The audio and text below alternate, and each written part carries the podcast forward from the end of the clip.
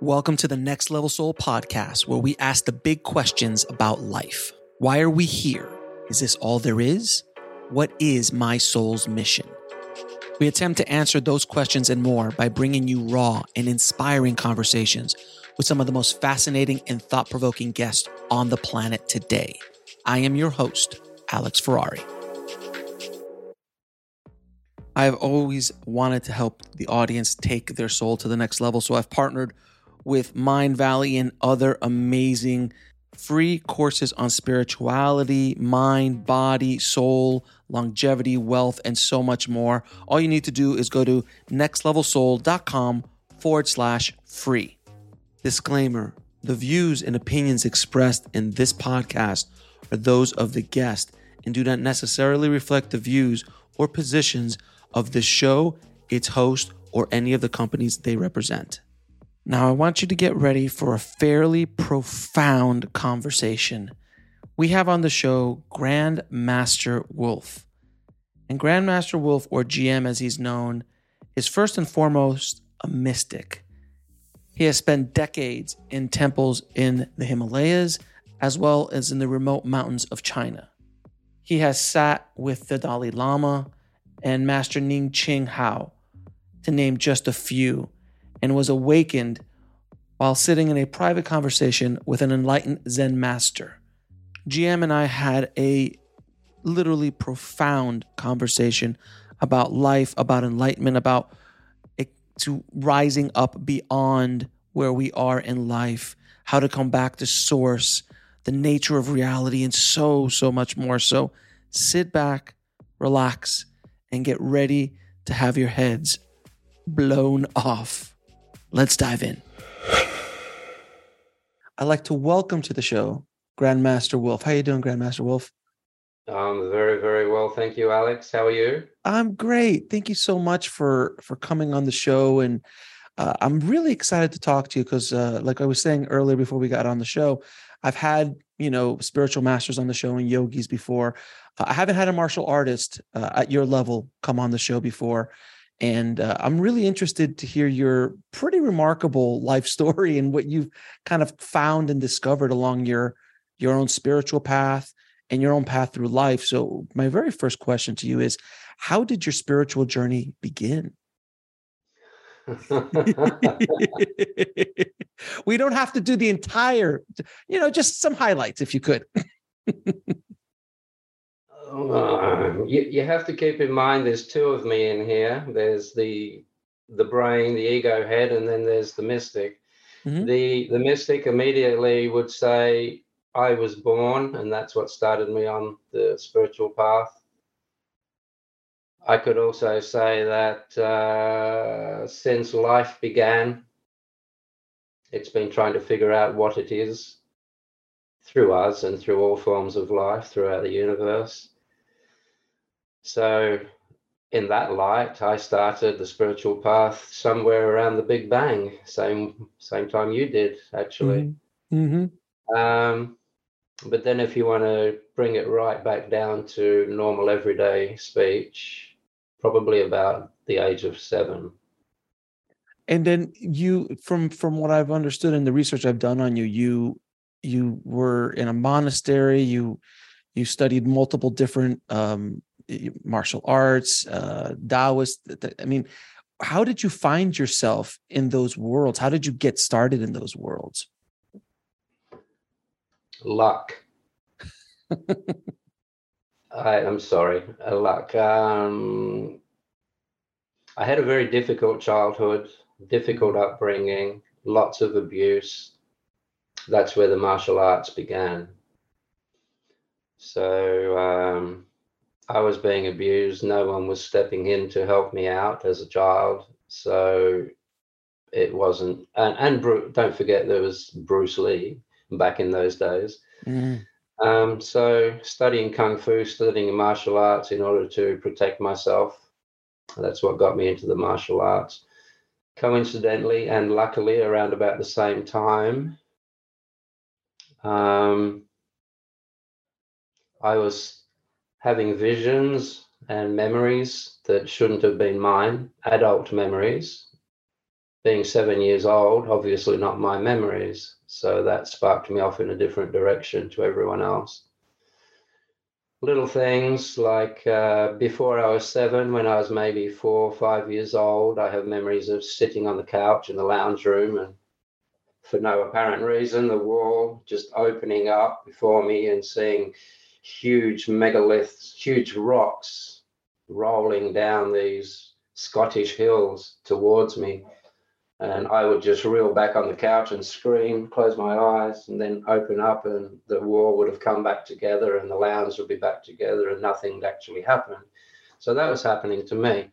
Of course, back then, the first thing my parents did was take me to the doctors, thinking that maybe I've got brain tumors and things like that, which obviously wasn't the case. Um, that's it, really. Lots of strange things. And uh, the memories, I didn't know it then, but later on in years to come, it was very obvious to me that the memories was of a past existence, a past life uh, and therefore I've obviously been here before. Some of the memories involved occult and mystical practices, therefore I've obviously done this before. And that's when I realized I was just carrying on a project that I'd started in a previous body. And that's what started it for me. And when you were when you were that young, seeing these kinds of visions, seeing getting this kind of information, how did you process it? How did you process the, the, the this? I mean, as a normal child, if I was seven, hell, if I was mm, 48 and I see a, I see a, my a wall open up and these giant monoliths coming towards me. Generally speaking, that's a psychological, you know, uh, uh you know, deal. You have to deal with it psychologically. How did you mm-hmm. process it? How did you process it? Well, I didn't because at, at, that age, I thought everyone was doing that. I thought mm-hmm. everyone was like that. So it uh, wasn't until I was at school, maybe around 10 years old, that I started to realize that other kids weren't going through this. Um, yeah, and that's really when it took off. So when you decided to start going more deeper into the martial arts, is that when you started to, to kind of go into the philosophies of the Taoist philosophies and and to kind of journey out into the monastery life the monastery absolutely. Yeah yeah yeah. I was very lucky in that uh, one of my one of my teachers was a um, he was from china. Mm. um, and his father used to work for the tong the the triads basically in china. He was a very very well respected master very old and uh, a lot of wisdom. And he wanted to leave the tong um, and just live live a normal life like everybody else. Of course, most people you don't leave any kind of mafia without any. Well, you just don't. Apparently, I'm saying apparently. I don't know. Um, but they respected him so much when he wanted to leave they didn't take his life they took his face with a glass of acid they poured acid on his face left him one eye so he could see and they let him go and he was free free from that. He came over to live with his son who was my teacher my first martial art teacher. And we got on like a house on fire me and the old guy. So my um, my teacher handed me over to his father. And his father was an absolute master of iron shirt. He's an incredible man. And um, after about a year of working with him, he basically turned around and said to me, You are broken on the inside, my friend,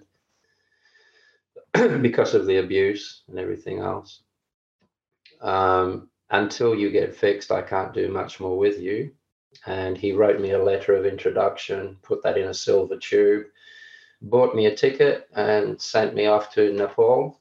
And uh, I was met by a Sherpa and the Sherpa took me over the border into Tibet, which was quite difficult because it was a very tumultuous time back then. The Chinese was still very heavy, heavy-handed over there. They were still beating a lot of people up and killing a lot of people. So it was quite difficult. But anyway, my Sherpa got me into Tibet over the border, and uh, two weeks later, he dropped me off at the front gates of a monastery and kindly took off and left me there. And in a in a wonderful Australian accent, I thought, "You bastard!" How old were you? How old were you during this? We'll be right back after a word from our sponsor. And now back to the show. Hmm, 13, 12, 13. Oh, I got gee. ordained. Got ordained at 14, so I, it must have been about 13. And then the doors open like a movie. This is like a movie at this point in the game. The doors open. Well, the, movie, the movies are like this. This came first. exactly. So then you uh, the, the door opens and the monk is I'm assuming there's a monk there and brings you in and then your journey begins. There was three months. One monk was there to allow me in, and the other two were there to laugh at me. I've heard of that. I've heard of that. Yes, I've, I've heard of that concept. And you stayed at that monastery for how many years? 18. And that's where you did your internal healing. Within the first two years, So for the first two years, and what did what did they do there that allowed you to heal? Was it meditation? Was it? I'm assuming that was a part of it. The monasteries that I were mainly involved with were the mystical monasteries. They allow for religion, but um, under certain conditions. But generally speaking, mystical monasteries, which is generally called uh, transmission of mind beyond the teaching. So, uh, if it's your lot in this particular incarnation to be a mystic and to rise above everything and be one with the all, it's time to leave religion behind and you go to the next step. And that was for me. so, to answer your question, there's certain practices that leech you out of your ego. And when I say ego, I mean the entire gamut of your thought process, not just the bad thoughts. People think that the ego is just the bad thoughts, the narcissistic thoughts, but it's not. The ego is the whole self, the whole accumulation of thought. You're not born with those thoughts. You are born a pristine, clean mind. So these thoughts are put in there. So the situation, just from that alone, is obviously you're not born with thoughts. You are born as this pristine, clean, beautiful, wonderful mind that we call a baby. And unless it's hungry, it's just joy and happiness and awareness. Eyes this big. Ah, that's that's what you're born as. No thoughts, no ego, no laws, no hatred, no racism, none of that stuff. Just beautiful, pristine, clean mind. And it's still there till the day you die pristine clean awareness cannot be touched it can't be located you can't see it it's not made of matter therefore that is an aspect of you that is immortal which made sense. So after you're born this for many different reasons this ego this self gets built up inside you by other people. You're not filling your mind up as a baby with your experiences and turning them into concepts, people are putting their thoughts into that's a cup, that's bad, that's good, she's a horror, he's not very good, don't go over there, that's rotten, don't do that, or this will happen. Your brain fills up with this shit. And um, that pile of shit ends up thinking that it's you, and you end up thinking that you are it. This pristine, beautiful, clean mind that nature produced is forgotten in the background somewhere. So, the first thing when you get leached out and you start watching your thoughts as opposed to thinking them, you see in those thoughts fear, hatred, pain, um, beliefs, opinions, judgments. All of that is in there. And of course, while you're watching them, you're not experiencing them. You're just watching them. There's something else that you can now see. So once I sat back for the first time and saw my fear and saw my misery, but not feeling those things because I was separate from them, that was the end of my misery. That was the end of my pain. That was the end of my revengeful thoughts.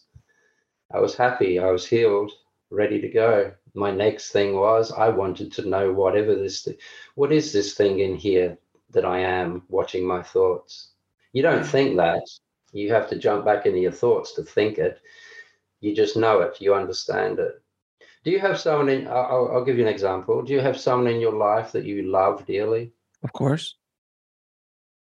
How do you know you love them? You just know. There you go. Yeah. No just- thought needed. No, you don't have to think about your loving your children or loving your No. your You wife or anything. You just know.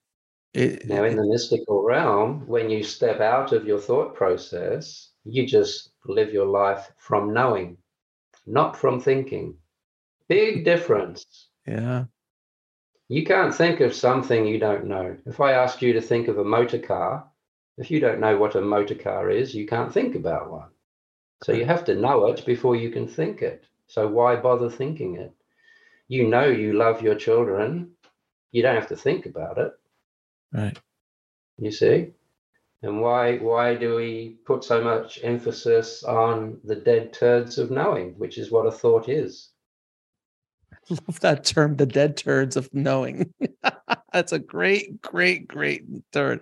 A turd. A great that's it.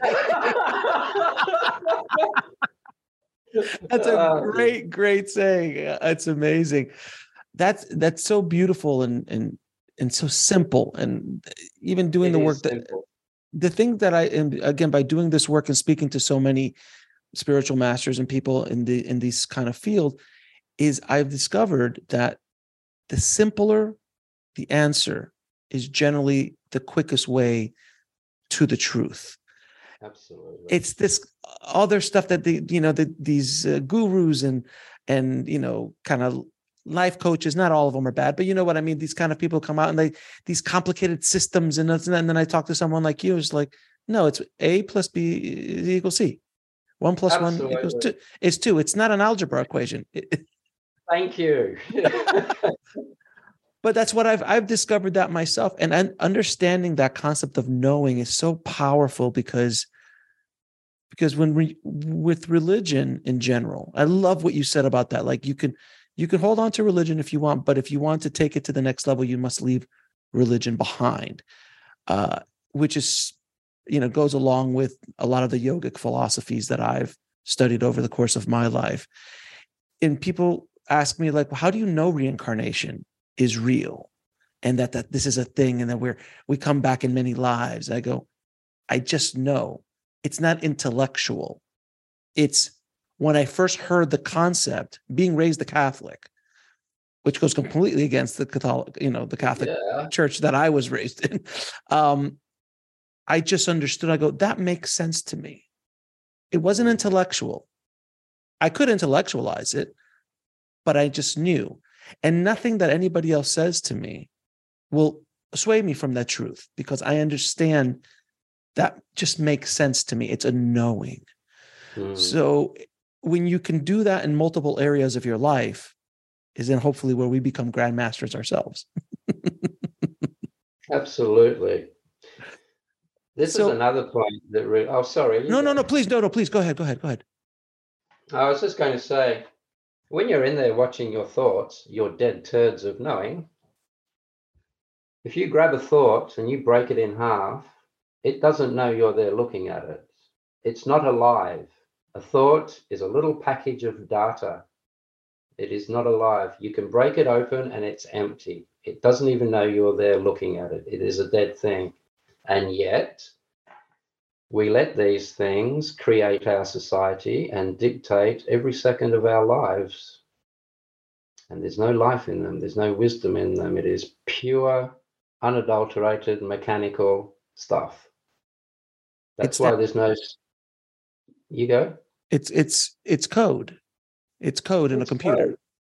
So, how is that going to take you into the realms of spiritual enlightenment?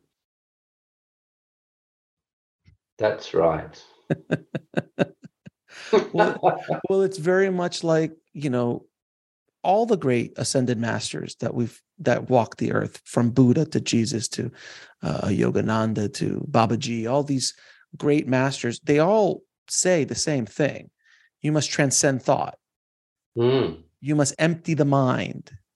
These these basic concepts these basic concepts of evolving beyond the physical beyond beyond where you're at here because this is dense. It's very very dense. Very and, and intoxicating too. We'll be right back after a word from our sponsor and now back to the show intoxicating and dense you know there's a lot yeah, of yeah. a lot of you can really have a good time down here which could be a problem. exactly so it's intoxicating in the senses and with all the senses and things but when you start to transcend that it's so much more oh and oh my gosh, yes. so much more and from even from my you know i meditated for a little while for five or six years of my life and in my short practice i've already felt glimpses pinches of it of like oh oh that bliss that blissful feeling that's so mm. beyond anything you can really explain. I can only imagine what it's like for someone like yourself who who's been meditating most of their life Yeah, all my life actually. pretty, pretty much almost all your life when I think about it. well let me ask you this when you were in the in the monastery for those 18 years where where did the knowledge come from what is the the text the i'm assuming there's some sort of ancient texts that have been passed down and passed down this information that's been passed down and passed down to kind of open the mind like the vedic texts things like that in in, in the indian philosophy and the yogic philosophies Wh- where did it come from in your monastery Between our ears. between our ears Yes, I will explain. Okay, good. Thank you. Thank you. I appreciate that. all of the mysteries and all of the forces and all of the energies that come together to make up this mysterious, wonderful miracle we call life is between your ears right now. Otherwise, you would be dead, wouldn't you? Mhm. So, if you have all of the ingredients of the miracle of life in you, making you, keeping you manifest right now, why would you go and ask someone else to tell you about it? Why would you go and buy a book on the subject? Turn inwards, and the whole damn volume of life and humanity is right there before your gaze. It's in your head already. You are made of the stuff that you're looking for. What the fuck? So, you see what I mean? I do. the only teaching are the only teachings are methods that have been honed in and tweaked over thousands of years by millions of mystics that can take you out of your thought process without destroying self and place that original all-knowing mind that you have back into the seat of dominance between your ears damn, that sounded good, but boy, I bet no one really understands it. Did it make sense? It makes I understand exactly what you're saying. You Absolutely. so so and and again, we can go back to you know basic teachings of Christ that are everything that you look everything I can do, you can do. The kingdom of God is within you. Looking inward is the key. That's what meditation is, is to open yourself up to my to my understanding, to open yourself up to transcend this this Yes. heavy this heaviness that we're going through so what you were taught were the techniques not the knowledge it's not like there's a big library of the secrets of the universe you know you don't have right. you don't have the akashic records in a vault somewhere at the bottom of the That's right. exactly We have them in here. Yeah. so you can tap into that knowledge which is all around you and inside of you but you need the techniques to tr- help you transcend the the self the ego the things like that that's what you're taught i've it makes all the sense in the world to me i can't believe i've never thought of it because again it's too simple Yes. Absolutely. Let's let's simple it down a little bit more, shall we, my friend? Please. Let's take all life throughout the universe. Something easy. We'll work with that. the entire universe, what can you break that down to? Matter and an animating force. Put the animating force in the matter, you've got a living form. Take that animating force out, you got dust. You got a dead body. Right. You can break everything down to that. How did these two things come together originally? What is this thing and what is this thing? They're the only questions, and they're the things that you go in to observe. How did it all begin? That's quite easy. Do you want to go into that? Please. How deep do you want to go, Alex? I would like to go as deep as you are willing to go because these are the kinds of questions that don't get answered and are not exposed into the broad spectrum of of the world and that's what this show is about it is to literally take your soul to the next level and that is why i want to that's why i like these deep deep questions that are not surface level i want to go deeper in so it's up to you as far as how far you would like to go sir okay originally, initially, you have to speak, whenever you speak about self, whenever you speak about life, whenever you speak about anything, you have to be talking about the entire universe. Otherwise, you're full of shit and you're missing something. When you say I or me, you have to be talking about the universe when you say that. Otherwise, you've got it wrong and nothing will make sense. Now, I'm going to go at this slightly scientifically, slightly mystically. So, in the beginning, before matter, there was space, emptiness, empty space, nothing there, no matter, no dust, no light, nothing that could be considered matter whatsoever. Now, this space and this is we know this for a fact space has substance. We it can twist it can turn it can get sucked into black holes. It has substance. And we call that mind. Now that space that all eternal mind going everywhere eternally is absolutely cram packed with joy consciousness universal love and awareness. That's what it is. Now, if you imagine as mind, you are floating around there in that nothingness, that empty space.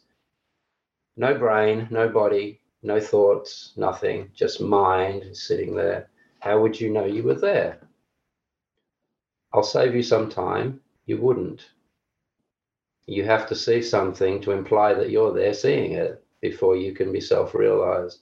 So, mind has been there forever. You experience this, by the way. This isn't a belief system or a teaching. You can experience this. So, you've got this space, been there for who knows how long. It doesn't know it's there. So, let's put that aside for half a second. Next principle is substance of space. Any substance, we know this for a fact, when it gets thick enough and dense enough, it will reach critical mass. And when it does that, it will start to light up. Not much, but it will light up. Now, somewhere in space, this space would have got thick enough and dense enough at some point where it would have started to light up a little bit. Not like a cigarette butt lit up, less than that, but it would have lit up. Not in a center, by the way there would have to be a periphery around space to measure a center from mm-hmm. for there to be a center. There is no periphery around space, so there's no center. Great. Mm-hmm. Now, this lighting up stuff would have started somewhere, but not a center. So when it starts to light up, the rest of mind that is eternally in all directions would have gone, it didn't have a head, so it wouldn't have done what I'm doing, but you get the point. If it could speak, it would have gone, I am. What am I? I don't know. I'm invisible. So now it realizes it's there, but it doesn't know what it is. It's only just woke up, basically. We'll be right back after a word from our sponsor. And now back to the show. So, from the need to know what it is, out of its inbuilt miraculous powers that it didn't know it had, out of that need, big bang, now we have skin. So now it can see itself. It's got dust, it's got matter, and it can throw that over itself. Now it looks like you and me and trees and planets and galaxies. Now it can see itself. Now it can begin to explore itself. So now you've got mind in matter and you've got matter in mind because the matter all became into being within this big mind and this mind is within it. It's exactly the same as if you have a sponge, a sea sponge at the bottom of the ocean, you can see how the sea, water, is in the sponge and the sponge is in the sea, all at the same moment. Mind is in us and we are in mind, all at the same moment. So now let's look at you. You are a mm-hmm. part of that story. You have matter and you have this animating force. When you are watching your thoughts, you are that original mind, pure awareness. When you're thinking, you are the matter. Those two things.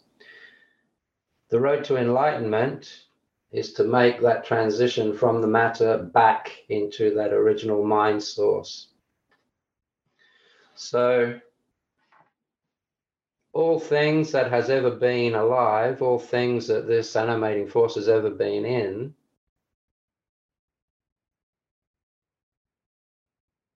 leave behind their experiences in this awareness. Whatever this awareness has been in, whatever form it has ever created and lived through, it retains the memory and the knowledge from that experience. This is how it's getting to know itself, life and this is why when you know things before you turn them into thoughts, that's that knowing. The thought is matter. Thoughts are made of electrical impulses and chemicals. That's matter, that's part of your brain. Loving and knowing isn't made of matter. We don't know where it comes from, it's mysterious stuff. And that's what you're made of animating force inside matter. That's a fact. We've just broken all that down. So the path to self mastery and enlightenment, I have to go back a little bit. I'm sorry. Sure, sure. So when you're born, you've got the matter is self regulating, self reliant. It, it, it's like a perpetual motion engine. Once you start it off, it can run itself. It's the same with matter. Matter has an inbuilt processor. It knows how to feed itself. It knows how to fix itself. It, it can run itself, basically. So while it's going through life, looking after itself, the spirit can do what the spirit does, which is to observe what it can be. Now, when it comes to knowing itself, life, to fully 100% know itself, it has to have become and been every potentiality, every possibility that it could ever be, it has to have done. Otherwise, it doesn't fully know itself. It has to have been everything. So, if it's possible for an elephant to have 14 legs and speak Japanese, that has to happen. Otherwise, life has never fully explored itself to its full potential. So through a tree, it's experiencing that. Through us, it's experiencing what we do. It's experiencing that the matter has the ability to create thoughts. Matter can do this. It, it's learning about itself. and that's pretty much the human condition. Now, when this beautiful baby is born with this pristine, clean mind, exactly the same one that created life in the first place, that mind, let's say this is the baby's mind, that's a dominating force. It's just watching, it's loving, it's joyful, it's happy, happy, joy, joy, baby. And of course, and you've probably already heard this, as soon as you're born, people start putting names and labels in you. That's good, that's bad, this is me, that's right. daddy, that's a cup, that's a dog, don't go over there, he's a prick, she's not too bad. By the time you're five years old, you've got a head full of mud. You've filled up that beautiful, pristine, clean bundle of joy with thoughts, and none of them are yours. They are other people's opinions, other people's labels, other people's ideas. That's who built you. Now, there's the you that nature produced from your mother's womb, beautiful, pristine, clean, enlightened mind. And then there's the you that other people produced and put in there as an ego. And it's that ego that is ruling your life. The trick is to re reverse engineer that process. So, beautiful, pristine, clean mind, lots and lots of thoughts. Thoughts become more and more and more and more, and they overtake this and now they go up here. Now your thoughts are your dominating force between your ears. This poor guy's completely forgotten about. And that's a waste of life. The practice is to bring this back up to a place of dominance and put your thoughts back where they belong. Most people go, but how can you live through your day without using your thoughts? Well, it's very simple. You do it all the time when you're having when you're sitting on the toilet having a poo you're not thinking about opening your sphincter and measuring the length of your poo and cutting it off at a nice little tip so that your bum cheeks don't slap together.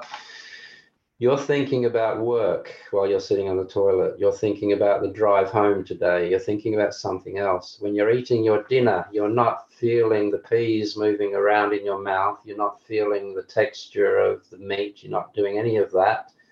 You're talking or you're thinking about something else while you're eating. How many times have you driven to a destination and you've thought to yourself, oh my God, I don't remember driving here. I was talking to my friend the whole time. You certainly weren't thinking about driving the car. You spend your whole day thinking about other things, missing the actuality of reality. You think about it. Anything either side of now is either memory or assumption. Most people are living in fear of the future, that's assumption, or feeling bad about the past, which is memory. Neither exists. Now exists. Fear comes from the future. If I have a gun in your face, you're not scared of the gun in your face, you're scared of the thought of what's coming next. Right. If you didn't have that thought, you would immediately deal with the gun. Immediately. But we don't. We go straight to this fear factor. So if you can stay out of the future and remain in the now, you will never ever experience fear again. You see? Easier said than done, my friend. yes, it is. It, it took me six decades. Oh, that's all? Just the six decades? yeah, yeah, I've got a long way. I'm still a baby. anyway, that's that's the situation. And any true teaching from any tradition, any school of thought, should be showing you methods of leaching out of your ego and starting to engage life from your original mind again and putting your thoughts in place. That's the only problem in the human realm. That's the only problem in life. That's the reason why our society can be as bad as it can be. That's the reason why we kill each other and rape each other and steal from each other, etc., etc. This all comes from the way people think. So if you reverse that and have this beautiful, wonderful, all loving entity dominating your life, that's it you're self-mastered and you have access to all of the information that that awareness has ever accumulated through everything that it has ever been in. That's where the knowledge comes from. Every tree has enough awareness for its leaves to follow the sun across the sky. Yes. every piece of grass. It's not the same awareness as yours or mine it's the same one. And you have access to it this is where the knowledge comes from. Anything that has ever been alive in the universe that awareness has been in, you have access to that information.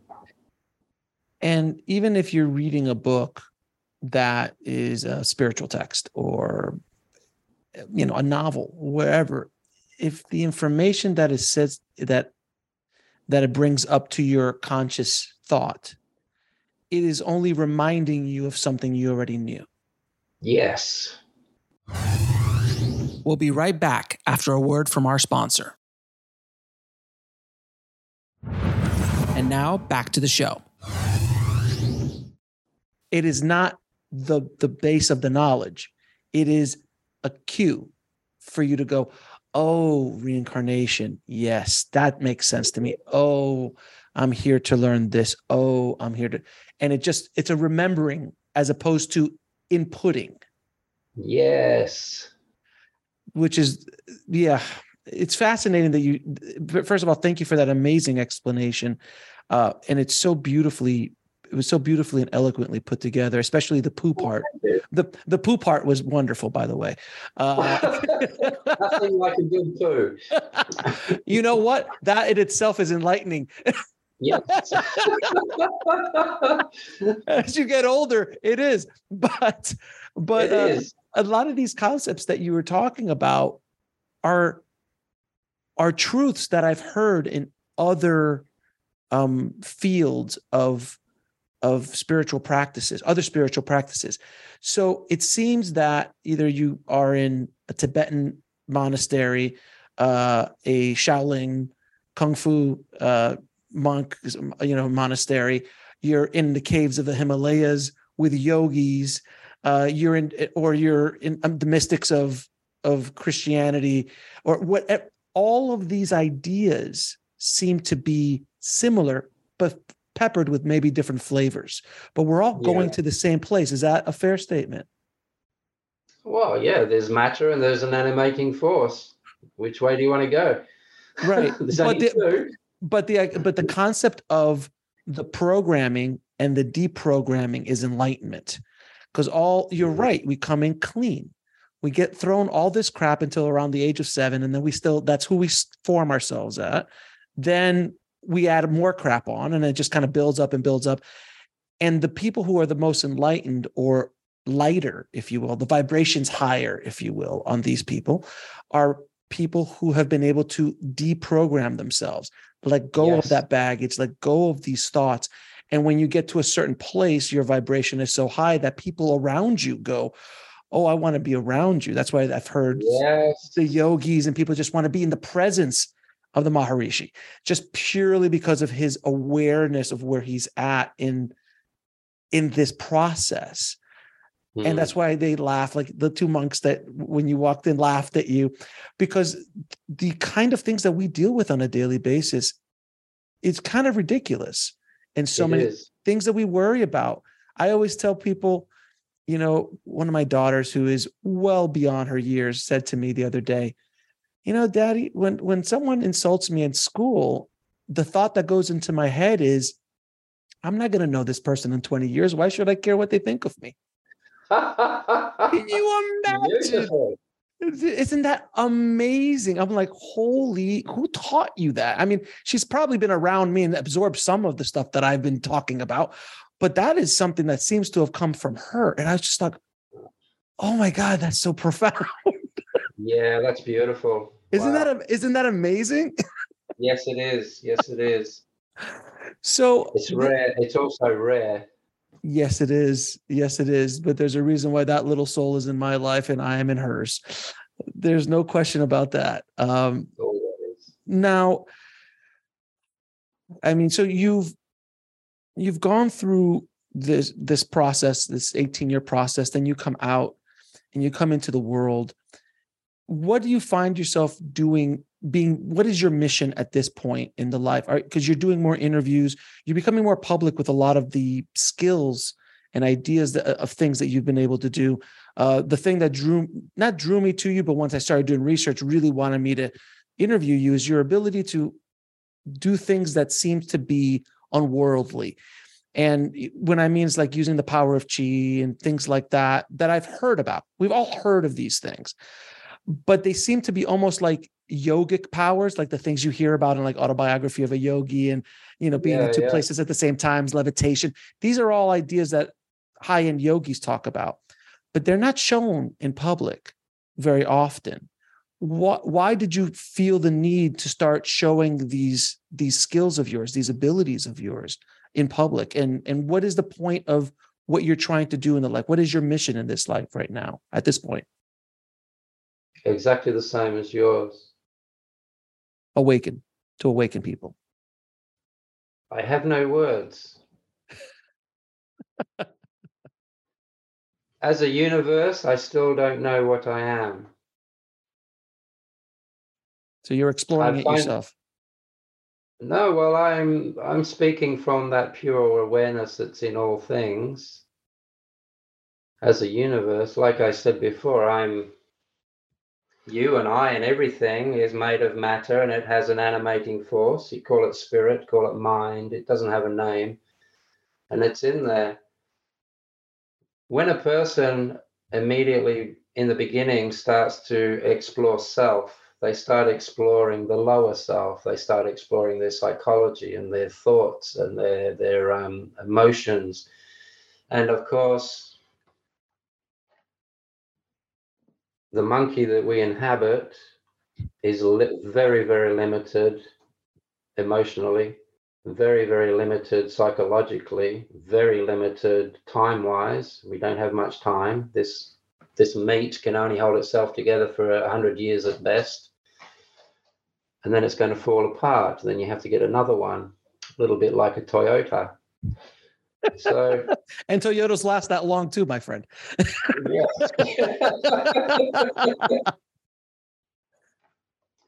um, I forgot what I was saying. I'm sorry. So the the, the meat, the meat that, that we we're here so often, and and that we we only have a certain amount of time. How we deal psychologically we're we're limited. Right, right, right, right, right. Thank you.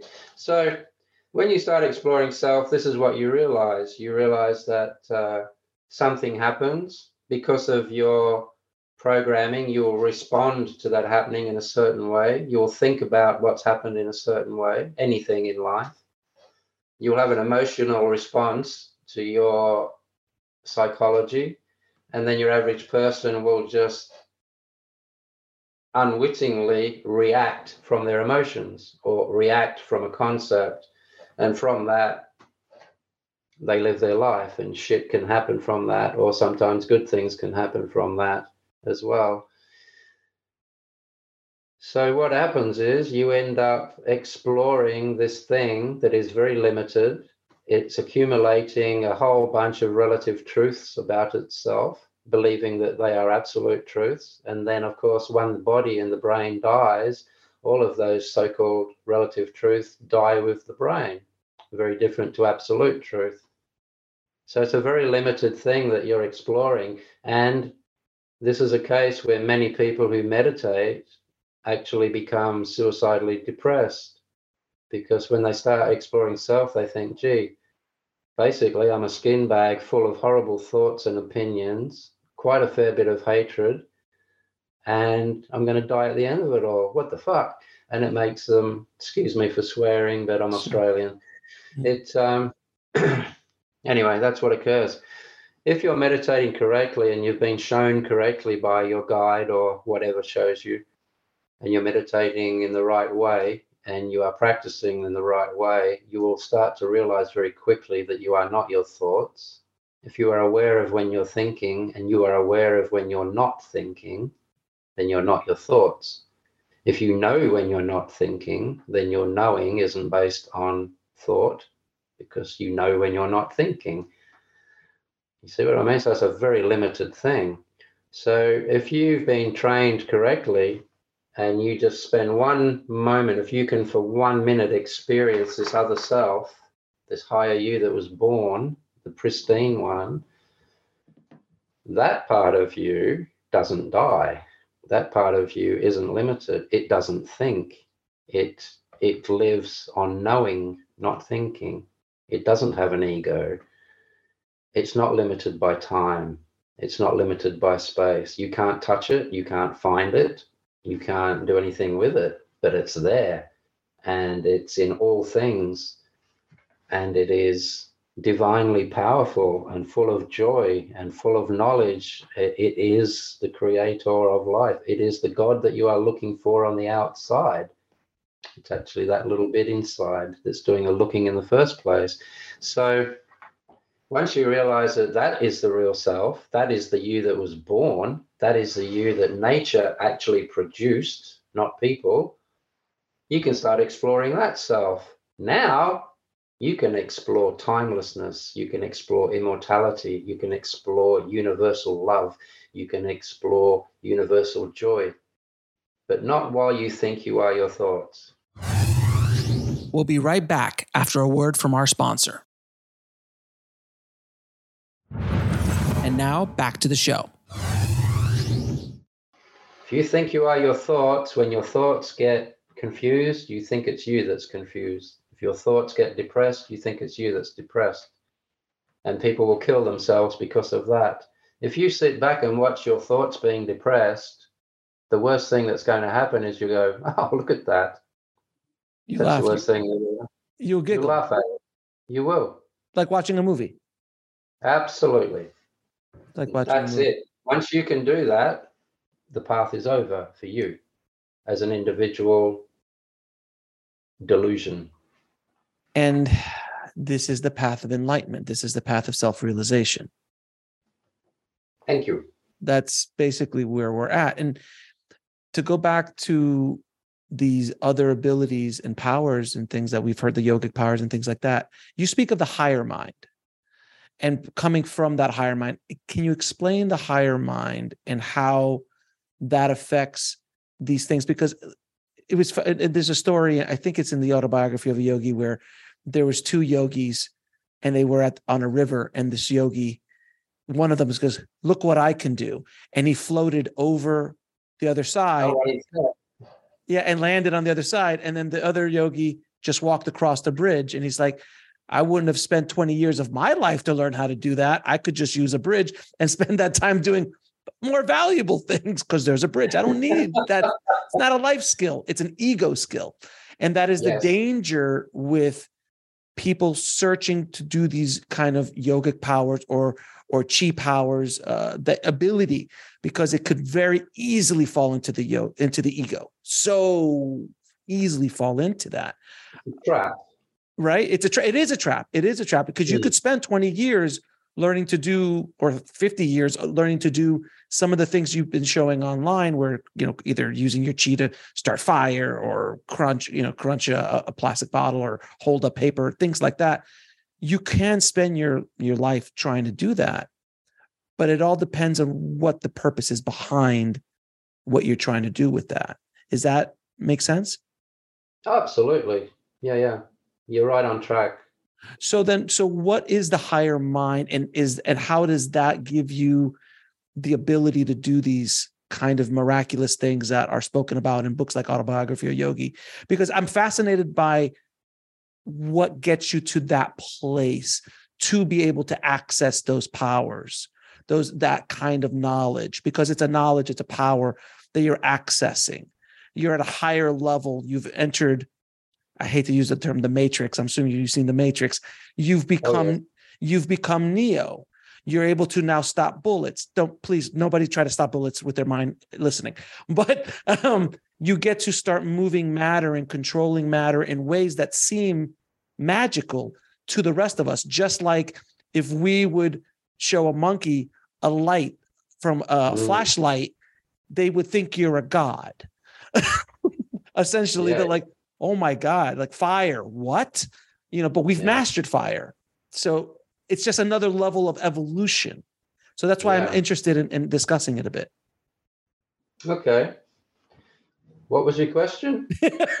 so the higher mind and how that affects the abilities that that we, that are spoken about in autobiography of yogi in yogic powers or in the powers of like the chi powers that, you, that you're able to do Let me clarify something first, and this is purely my fault. Mhm. by me referring to it as the higher mind, I'm actually in it's wrong because I'm implying that there are two minds. Right. Higher and lower.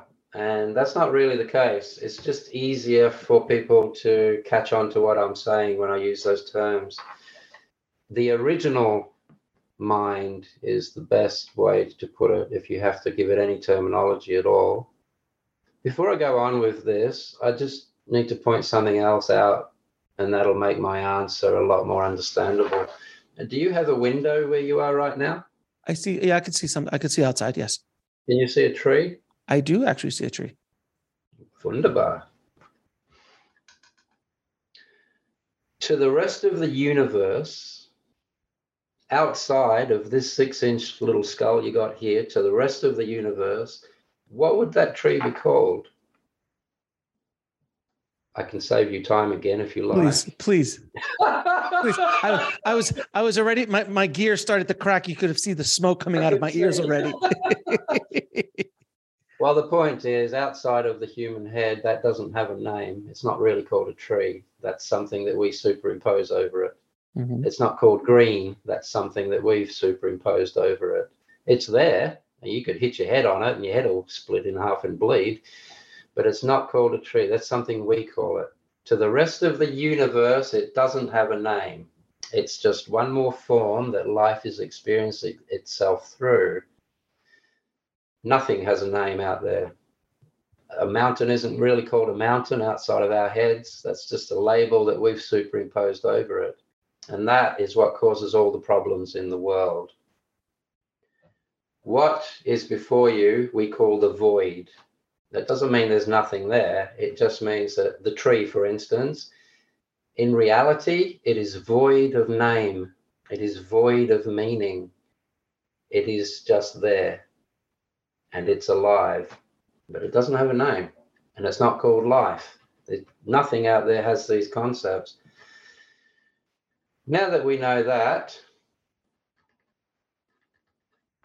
I have to go into this next bit.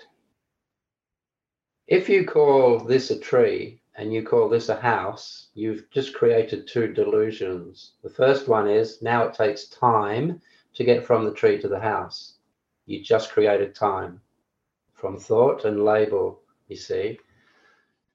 If you call this a tree, you now have to call everything else in the universe that doesn't look like this something else.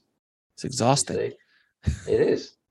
So just by calling that a tree, just by giving one thing a label, you split the entire universe up into countless trillions of pieces just by giving a label to one thing.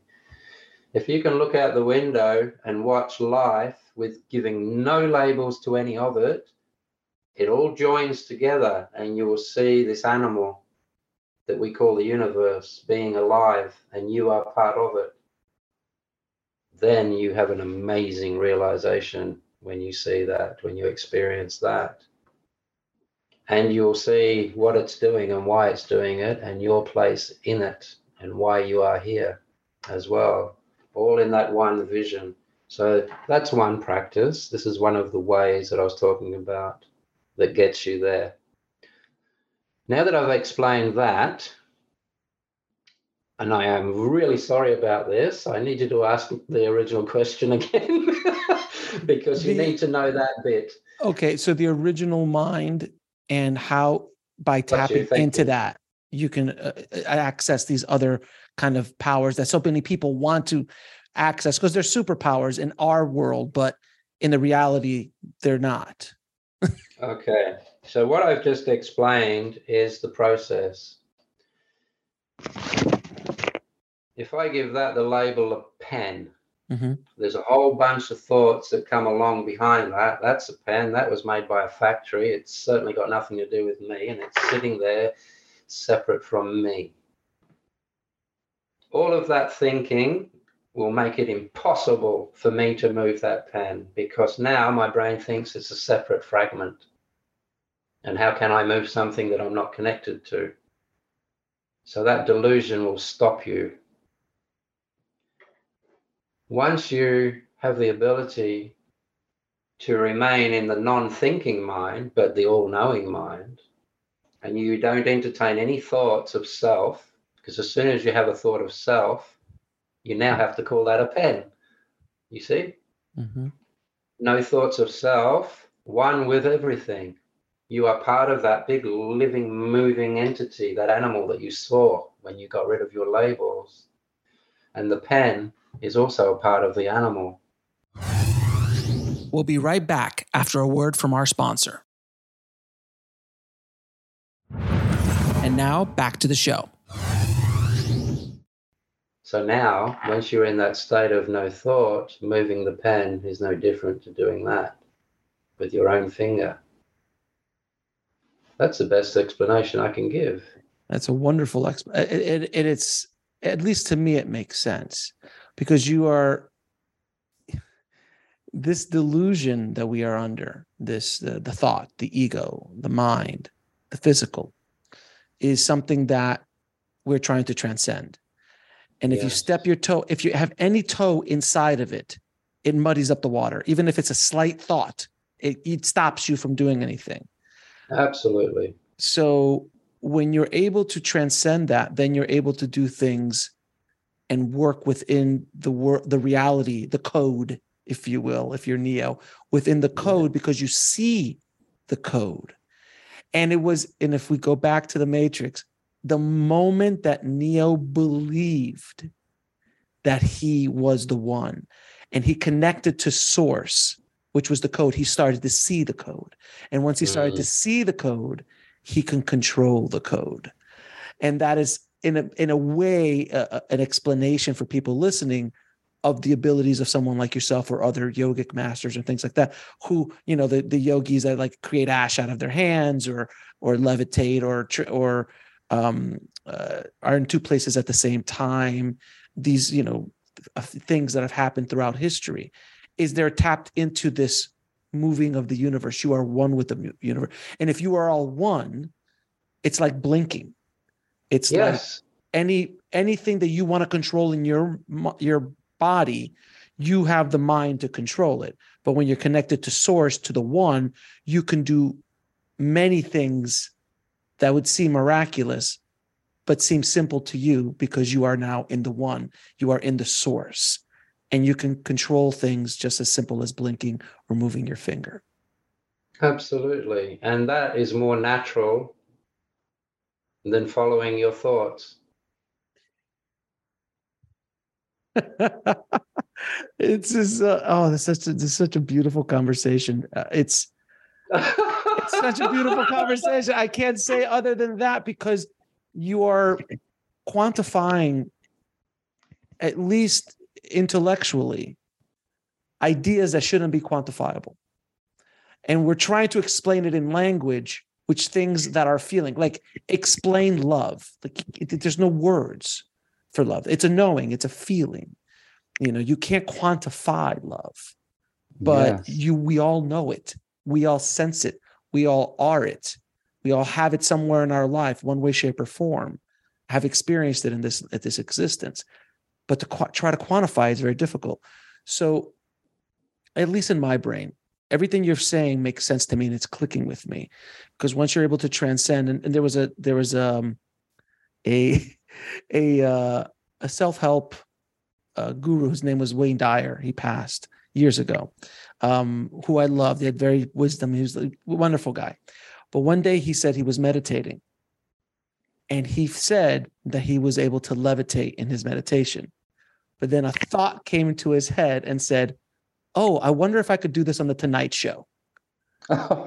and he came crashing down and was never able to do it again. yeah, yeah. And that lines up with what you are saying is the second you can transcend and that's where meditation kind of takes you it, mm. it, hmm. transcends the self it transcends this physical and the more you do it the stronger you're at it you can eventually at whim leave this this this thing kind of like what yogananda used to do he'd be like i'll be back and he'd go away for 12 hours and he's like if you need me just whisper in my ear and i'll be back in a second but he would be gone like completely gone and other in an otherworldly event, otherworldly yeah. place.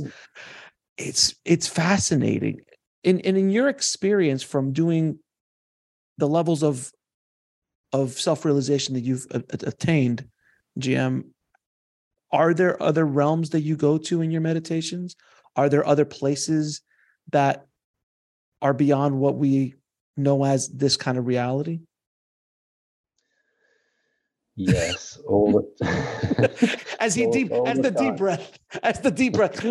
Yes yes. You go all the time at whim correct? I call sitting here in this world, talking to you and people like you, I call visiting another realm. I am in other realms more than I am in this one. Mhm. Honestly, if I'm not engaging with you or anyone else, I don't think. I have nothing to think about. I'm extremely content. I'm extremely happy. I have no questions about life whatsoever. Extraordinarily content. Very, very, very happy. Um,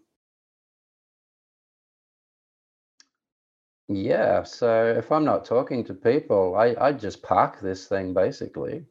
This. I'll go and I'll go and park it somewhere make sure that it's not going to shit itself while I'm away and give it a bit of water and food. And then I go and explore other dimensions, other times. You can go to other planets. Well, it's not a matter of going, it's a matter of you're already there. All things are in you and you are in all things already. So you could be on Mars in less than the blink of an eye. You're already there, awareness wise. because you're it, it's the ultimate quantum entanglement Thank you. You just took that out of my head. There you go. Your mind reading. They are they are the words that I was thinking right then. It is Yeah. it is the idea of quantum entanglement and that's what's throwing quantum physics into uproar because they can't explain it they don't understand quantum entanglement. We can explain it. of course it's because it's a mystical and and that's why i love having quantum physicists on who are connected to the spiritual because when you can it seems that science and the mystical and spirituality are are coming closer and closer and science is catching up a bit to, Yes. to the mystical Yes. they've been talking about things like quantum entanglement for thousands of thousands of years and it's in a different language but the concepts are the same But they, they steal our discoveries and put their own names to it and then pretend pretend that they've discovered it. We've been um, we've been healing people and healing ourselves and medit and levitating, all the things that you can do with great meditation. Um, shit, I just lost my train of thought again. I'm sorry, I'm so tired right now. it's all good. It's all good. No, that you you guys that that I mean they were talking about Maya and the grand illusion or the, the, the or the, in um the aborigines have been talking the dream which is the illusion Ah. of where we're where we are at which is basically simulation theory at this point Mm, they're starting Yeah. to talk about the concept of simulation theory and that where we're all at and it's it all seems to be connecting more and more and i'd love to hear your thoughts on this the world in general is pretty much in you know it's it, it seems to be going crazy for many people but from my understanding all of this insanity that is happening is a necessity to bring up all of the stuff that needs to be the light needs to be shined on because we are going through a great awakening as a, as as a species as as humanity. We've decided to start to evolve spiritually to and that's why these kind the show like this show is a show like this wouldn't have done well 15 years ago or 20 years Oh, ago. you, you would have been shot by some Christian bloody terrorist group. or or or burned at the stake if it was that you know 100 years back 150 years back if i would have even said anything like this. So Yeah, we've yeah. evolved to a point where now we're talking about these concepts publicly. And this is going to be seen by hopefully millions of people around the world. And even if they might not understand everything that you are saying it might plant a seed here or plant a seed there that might evolve into something later Some seeds fall on fertile soil. some do not Some, do, many do not. So yes. so so what is what are your thoughts about what's going on in in the world today and, and and where we're all heading as far as the you know this awakening that we're going through? I think it's wonderful. We're um lots of people are waking up to Oh God, I don't know where I should go with this, Alex. Can I say anything I want to say? Anything you'd like to say, sir. We'll be right back after a word from our sponsor. And now back to the show. Obviously, the world has been geared up, is being geared up towards globalization. Most of your layman in the world has no say or control over this globalization. The powers that be, for whatever reason, needs and wants to control everyone on every level. And honestly, 30 or 40 years ago, most people wouldn't have believed you if you'd have told them that because we didn't have the internet to demonstrate what we're talking about. Right. Um, but these days, if you're a nasty bastard or if you've got some bad plans up your sleeve, it doesn't take long for that to get out. And the reason, a lot of the reason the world is the way it is at the moment, unfortunately, I will say, people who are deluded that humanity can't possibly be this bad, that everyone is really, really kind at heart, and, you know, people that just want to deny the bad side of humanity, they're starting to realize that we are a nasty animal. Mm. And until we start to bring, you know, look after ourselves and bring ourselves back into gear and start mastering ourselves, your average person that's had a bad upbringing turns into a nasty creature and does lots of damage. We're learning this about ourselves we're learning that there are people of our own species that will do us harm. We need to know that. Mm. If we don't know that, if we don't accept it, if we don't accept that we are not the children of God, we are actually a bunch of assholes who are trying to get better, then more people will try harder to be better. You've got, we have to realize what we are accept the fact that we have the ability to be very nasty people and there's some very nasty people in the world and something has to be done about it. Once that is accepted as a fact, we can then look at well, if you take everyone's programs out of their head, what would everyone be like then? Would that change things? Well, yes, it would. So that means then that most of the nastiness that comes from people is due to their education, not necessarily at school, but education at home, education peers, education and, you know, blah, blah, movies, TV. And that's what makes us what we are nature and nurture.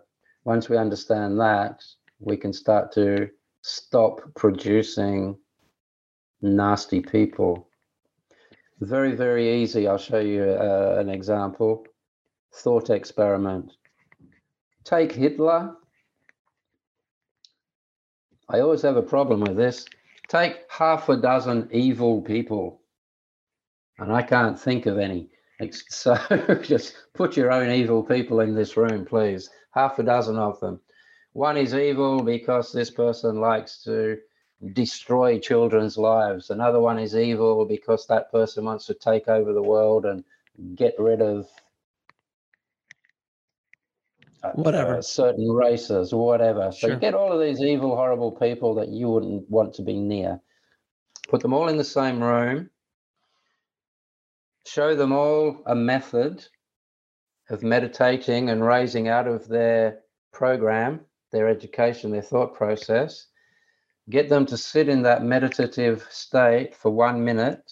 And for that one minute, those people would be the same as each other there would be no anger, no aggression, no hatred, no angst, no bias, no racism.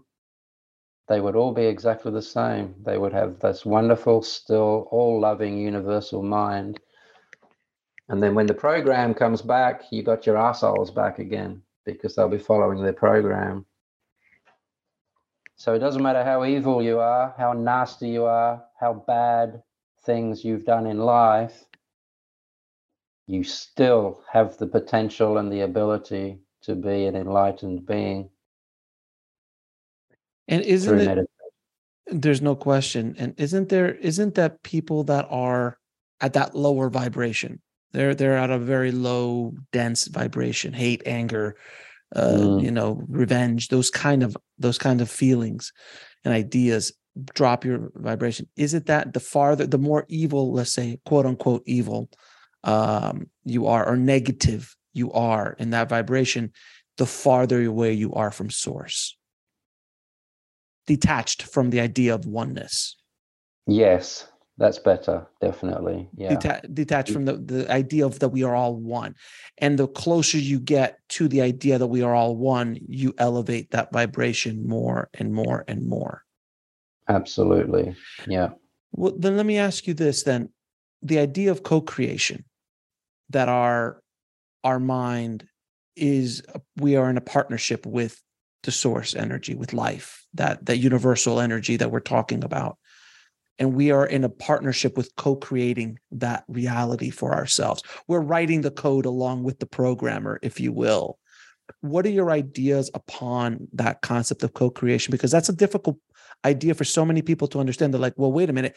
I'm the one that asked for these abusive parents i'm the one that asked for this you know crazy boss that you know yells at me or this spouse or this car accident or whatever happens to come into their lives um, and we could talk about soul blueprints and all that kind of stuff, other, you know, karma and all that other stuff later.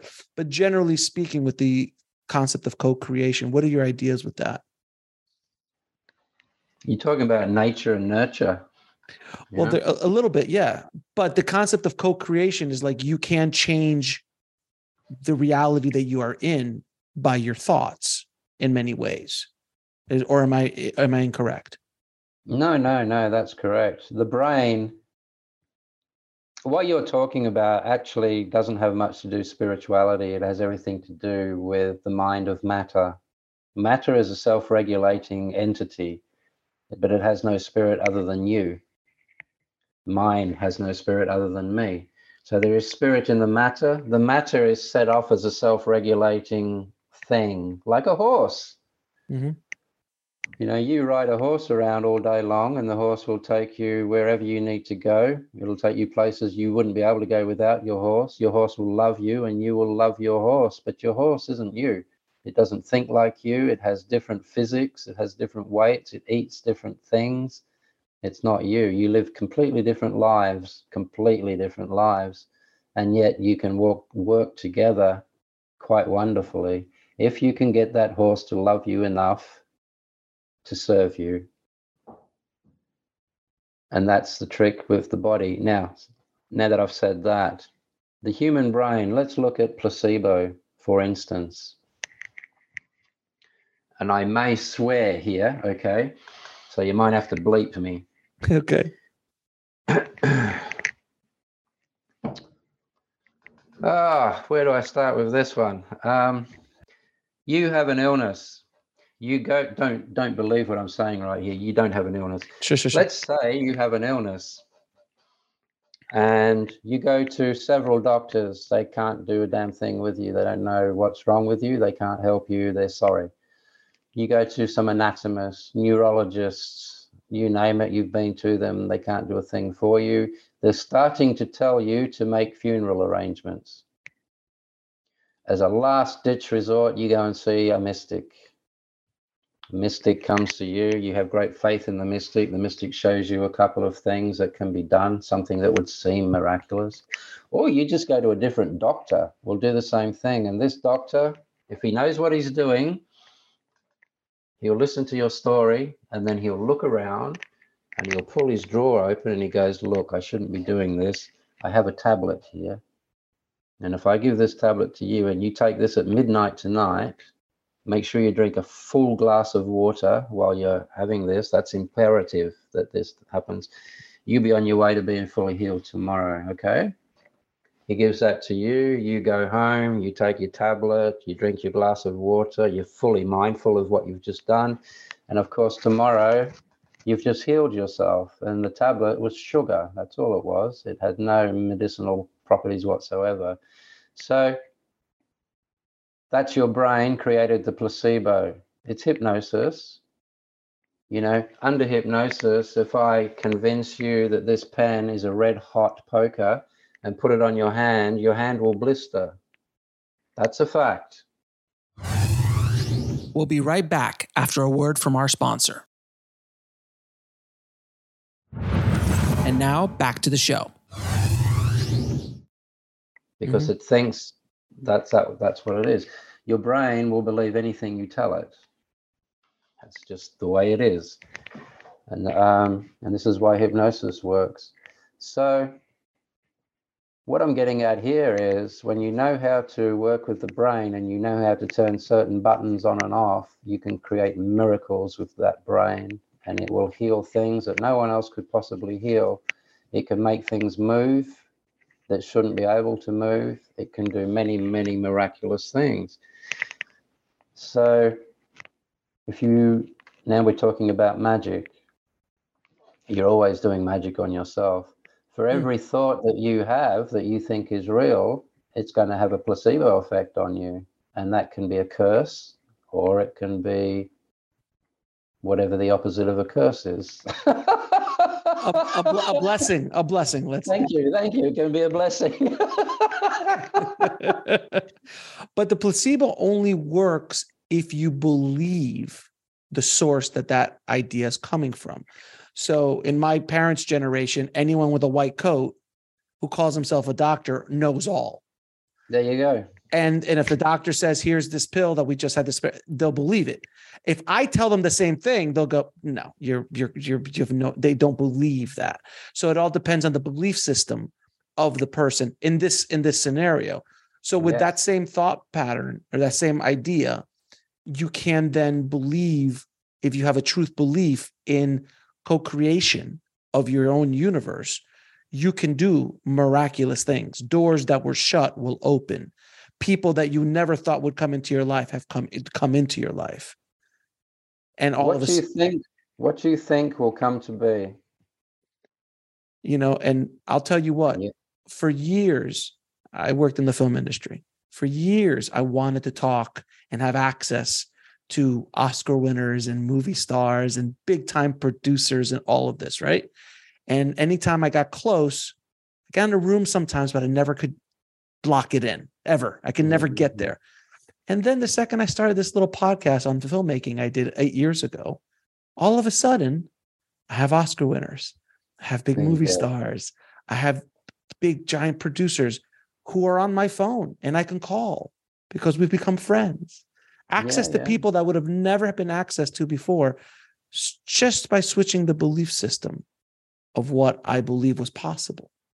And yeah. now my I can talk to whoever I want to in my life and they just start to show up. It's a pretty miraculous thing. So it's it's a wonderful thing. It it's it's a basis of what the law of attraction when that movie came out 20 years ago, The Secret, it was the seed of this concept you know, because people misunderstand the law of attraction and how it works and all this comes like it's not about, hey, I need a new car. yeah, yeah. but this is the idea of this co-creation idea. Um, is really powerful. Um, Jim, I can talk to you for another five hours, my friend, but you will you will fall asleep because I know you're tired where you are in the world. But... I, I, really, I really apologize, Alex, but just in the last twenty minutes, um, I'm just going. Blah. No, no, no, no. It's all good. It's all good. I completely understand. Listen, you've given me more than enough time, and I appreciate your time. Uh, I want to ask you a few questions. I ask all of my guests. Um, what is your definition of living a good life? Being happy. What is your definition of God? I don't have one. And what is the ultimate purpose of life? To understand self.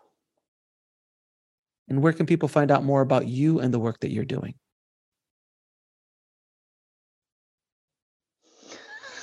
There's a web I'll I'll answer it for him. There's a website. I'll put it in the show notes for everybody and in the description so people can actually reach out. to Grandmaster Wolf.